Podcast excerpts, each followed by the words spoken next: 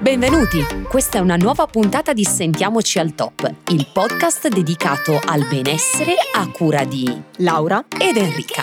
Indossa le tue cuffiette, mettiti comodo e scopri quale sarà il focus di questo episodio.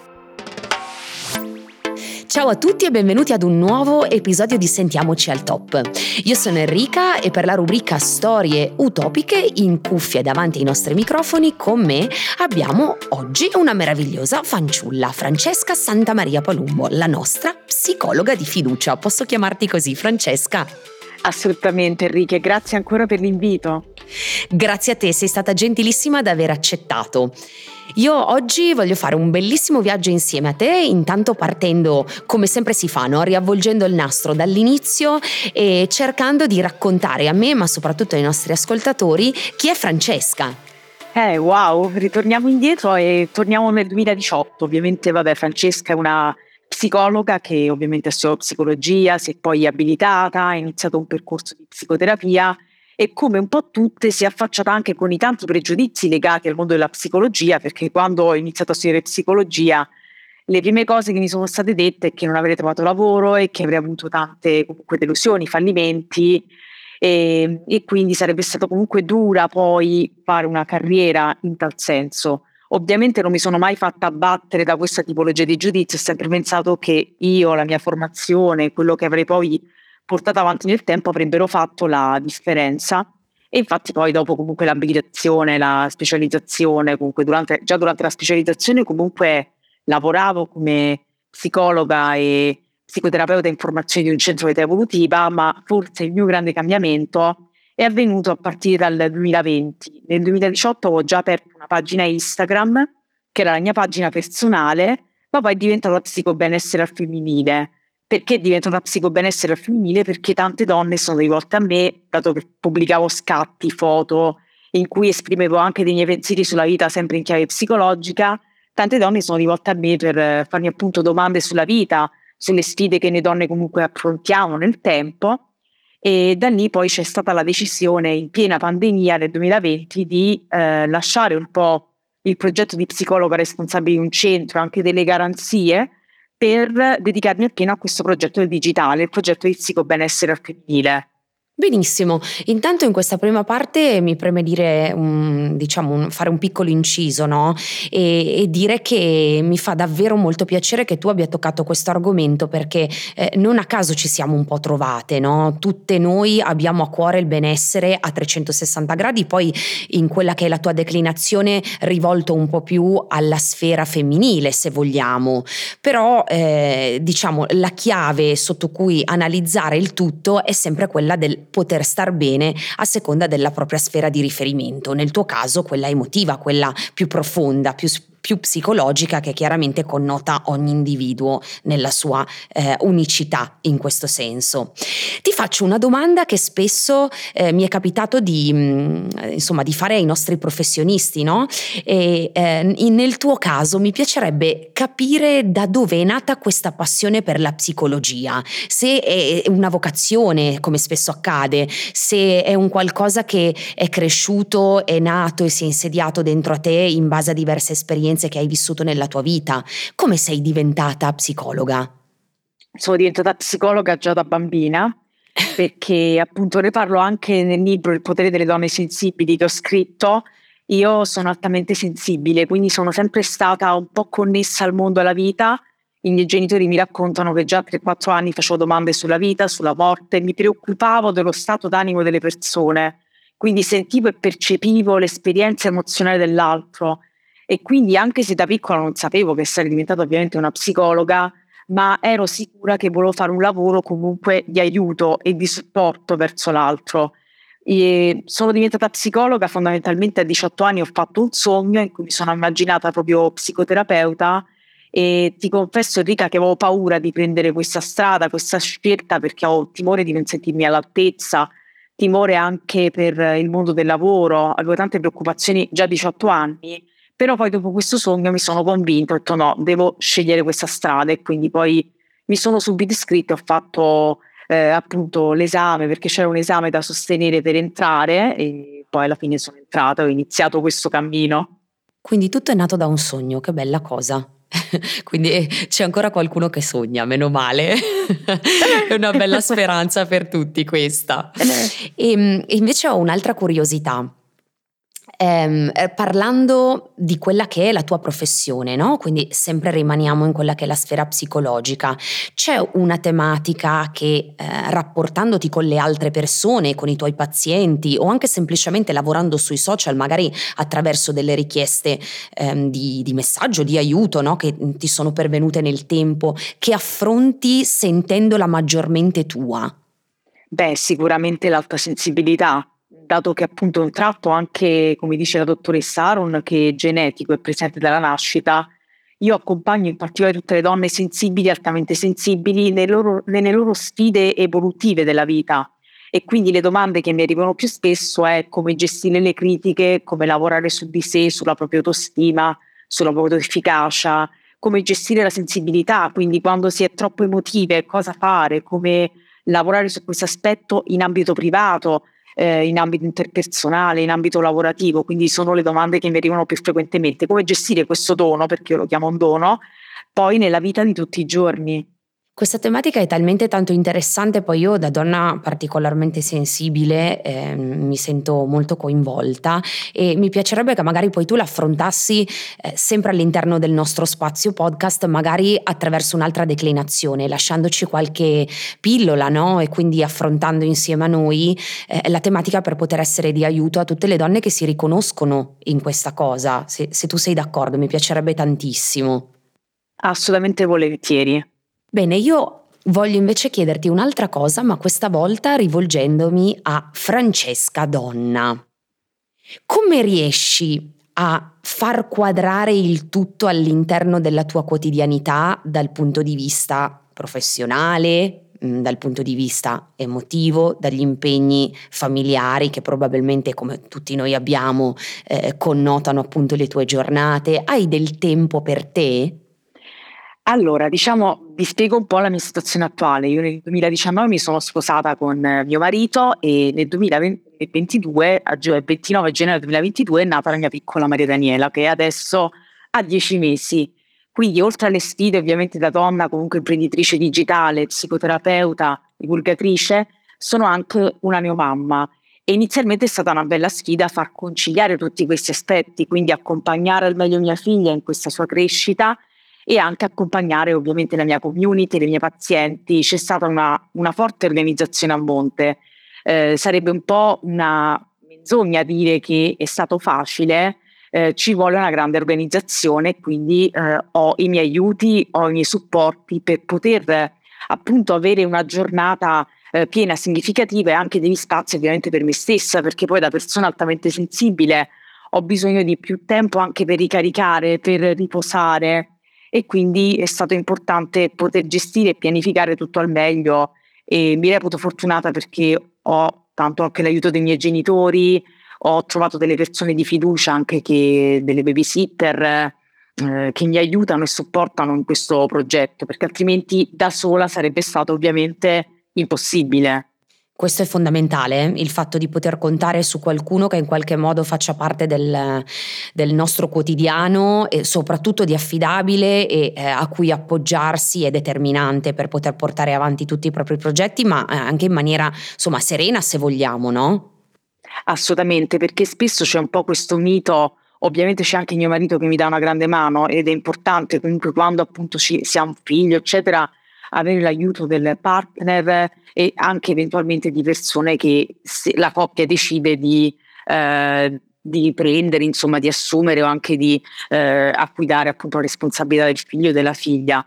È importante e fondamentale chiedere aiuto perché tante donne invece pensano che devono cavarsela da sole, cosa sbagliata perché appunto non siamo eh, supereroine, eh, siamo donne che possiamo ovviamente dare il massimo a patto che ci riposiamo e ci prendiamo comunque i nostri spazi che sono vitali.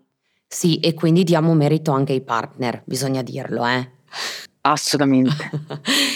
Senti Francesca, invece un altro argomento che mi preme trattare con te, che mm, mi affascina molto, no? è il fatto che tu sia così poliedrica all'interno del mondo della comunicazione fondamentalmente, perché tu adotti tanti canali attraverso cui fare divulgazione, eh, i social che oramai sono diventati parte integrante un po' della vita di chiunque, no? ognuno con il proprio taglio, ognuno con il proprio modo, eh, però è difficile adesso trovare persone che in qualche modo non li utilizzino per esprimersi, ma anche eh, attraverso il mezzo della radio, attraverso la televisione. Ci racconti un po' il tuo approccio con tutte queste diverse modalità e come ti ci senti all'interno di ogni singolo mondo?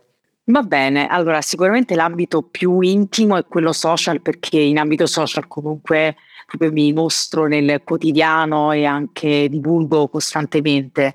Ma ti confesso Enrica che l'ambito televisivo e radiovisivo e ra- radio proprio mi piace tantissimo, ma mi piace perché era un po' il sogno che avevo da bambina, quello che quando si chiedeva appunto cosa vorrei fare da grande, c'era anche quest'altro mio sogno di divulgare attraverso la televisione e attraverso la radio, perché li vedo due strumenti preziosi, strumenti che possono arrivare a tante persone e quindi lì è importante comunicare un messaggio di valore, un messaggio comunque anche costruttivo. Ogni volta che vado in radio, comunque anche in un podcast, in televisione, l'obiettivo che ho sempre dentro è quello di trasmettere qualcosa di significativo all'altro, qualcosa che appunto terminata la puntata, eh, terminato appunto il podcast, la persona dice posso fare questa cosa, posso metterla in pratica, sono in grado è un messaggio importante che voglio sempre lasciare dopo appunto ogni intervista e ogni volta che appaio comunque anche a livello pubblico.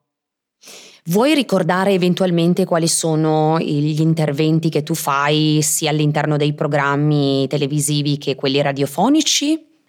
Assolutamente, io affronto tutti gli argomenti di psicologia collegati anche alla tendenza e all'attualità, quindi non solo riguardanti il mondo femminile, ma riguardanti proprio eh, quell'aspetto psicologico in particolare, mi occupo di autostima, autoefficacia, ansia, ovviamente mi occupo anche di tutti i temi legati alla gravidanza, alla maternità, sia anche con le riviste, con i giornali, affrontiamo tutti questi temi che sono importantissimi, l'ansia, come comunicare in maniera assertiva.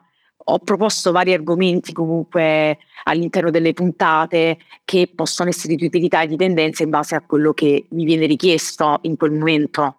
Questo te lo dico con il cuore, grazie perché eh, soprattutto dato il periodo storico che stiamo ancora attraversando, perché io temo che eh, ci sia uno strascico molto lungo ancora da dover vivere post pandemia, eh, persone che mh, si occupano di prendersi cura della nostra emotività come te sono preziosissime, quindi è bello che ci sia da parte tua la volontà di sfruttare ogni possibilità, anche proponendo cose nuove eh, per arrivare a quante più persone possibili, perché ti assicuro che ne abbiamo bisogno, quindi grazie davvero tanto in primis per questa cosa. Poi hai menzionato mh, mm, la parola sogni no? in, in, diverse, mm, in, diversi momenti all'interno del nostro colloquio e, e quindi io voglio chiederti se Francesca oggi ha ancora ancora dei sogni realizzati? Eh sì, diciamo che forse il mio più grande sogno sarebbe quello di divulgare in televisione, quindi avere, cioè mi piacerebbe tanto vedere la, sempre più psicologia in televisione, ma non come ospitata occasionale, ma proprio un programma in cui ogni settimana c'è un talk e mostriamo come la psicologia collegata sempre all'attualità può portare degli elementi di praticità nel quotidiano in chi ci ascolta, perché secondo me più psicologia ci porta anche a stare meglio, ma la psicologia non deve essere solo per pochi eletti, quindi nella stanza di terapia, la psicologia può essere portata nel quotidiano, nelle scuole, più viene portata nei contesti, più le persone stanno meglio perché hanno degli strumenti da poter utilizzare per stare meglio con se stessi e con gli altri. Secondo te perché c'è ancora un po' questa convinzione molto radicata che eh, la sfera appunto psicologica ma anche emotiva ed emozionale eh, sia considerata un tabù rispetto magari ad altre sfere, no? su cui oramai è sdoganato il fatto che si possa chiedere aiuto e banalmente appunto farsi mh, curare a livello anche patologico. Mi viene in mente, ehm, adesso faccio proprio un esempio spiccio, no? se ho il mal di pancia, chiamo il medico, eh, mi rivolgo ad uno specialista e naturalmente, concettualmente, il problema si può risolvere con o senza farmaci, a seconda della tipologia del mal di pancia specifico.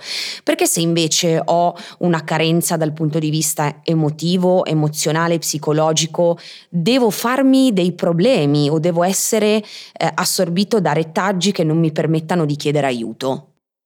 Per una cultura ancora che è troppo basata sull'apparire, sul performare, sull'essere perfetti, anche se stiamo migliorando. Dopo la pandemia tante più persone hanno iniziato a dire che hanno iniziato dei percorsi, che si sono sentite vulnerabili, però sì, andando al lavoro è più facile che la persona ti dica oh mal di pancia, il medico mi ha prescritto questo, questo farmaco per stare meglio, più che appunto dire nel colloquio eh, sto iniziando un percorso terapeutico per lavorare su questi aspetti, perché ancora a volte c'è questo tabù legato al fatto che chi va in terapia viene visto come fragile, come vulnerabile, come, come debole, come persona che si è arresa, cosa assolutamente contraria, perché come dico sempre, chi va in terapia è coraggioso, è un, eh, sa mettersi in gioco, sa mettersi in discussione e anche una buona capacità, perché appunto nel percorso questo si fa, di connettersi con se stesso, con se stessa e con le proprie emozioni.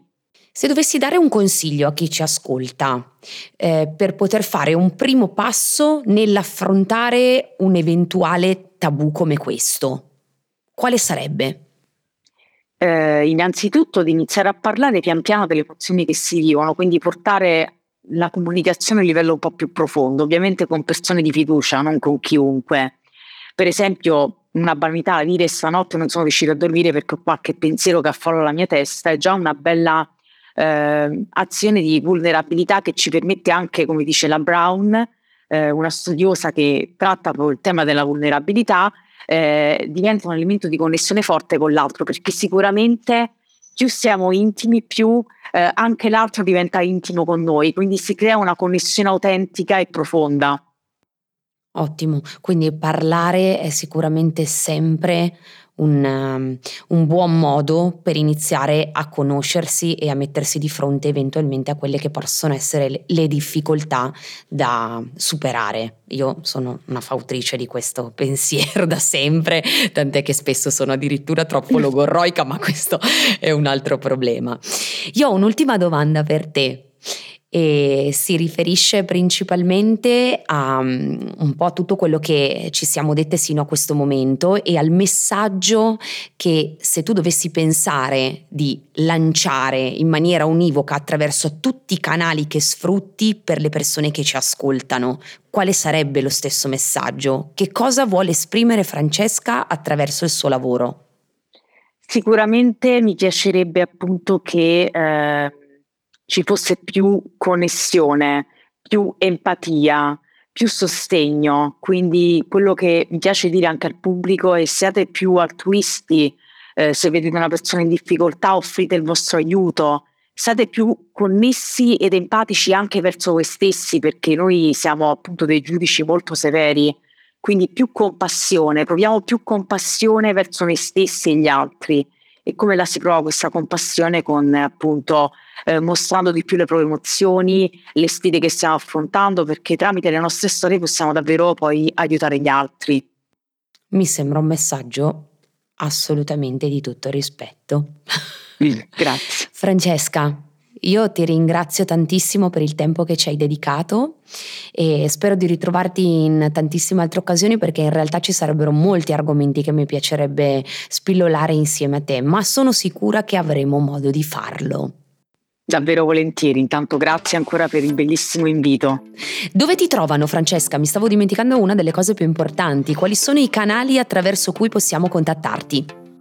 Perfetto, sono vari. Allora, sia su TikTok che Facebook e Instagram mi trovate come Psicobenessere Femminile, su LinkedIn come Francesca Santamaria Palombo ed infine sul mio, sul mio sito web www.francescasantamariapalombo.it. Perfetto, allora ci segniamo tutto e per ogni dubbio di sicuro ti contatteremo. Va bene, perfetto. Grazie Francesca, a presto. Grazie, grazie a voi, a presto. La nostra puntata termina qui, vi diamo appuntamento alla settimana entrante con un nuovo episodio di Sentiamoci al top. Ricordati di attivare il tasto segui e la campanella per rimanere sempre aggiornato sulle nuove uscite. Non dimenticare inoltre di salvare le puntate facendo il download per poterle riascoltare quando vorrai. Seguici sui canali social di Osteo.laura ed Henry underscore fitness. Mandaci i tuoi feedback, li aspettiamo. Ciao. Ciao.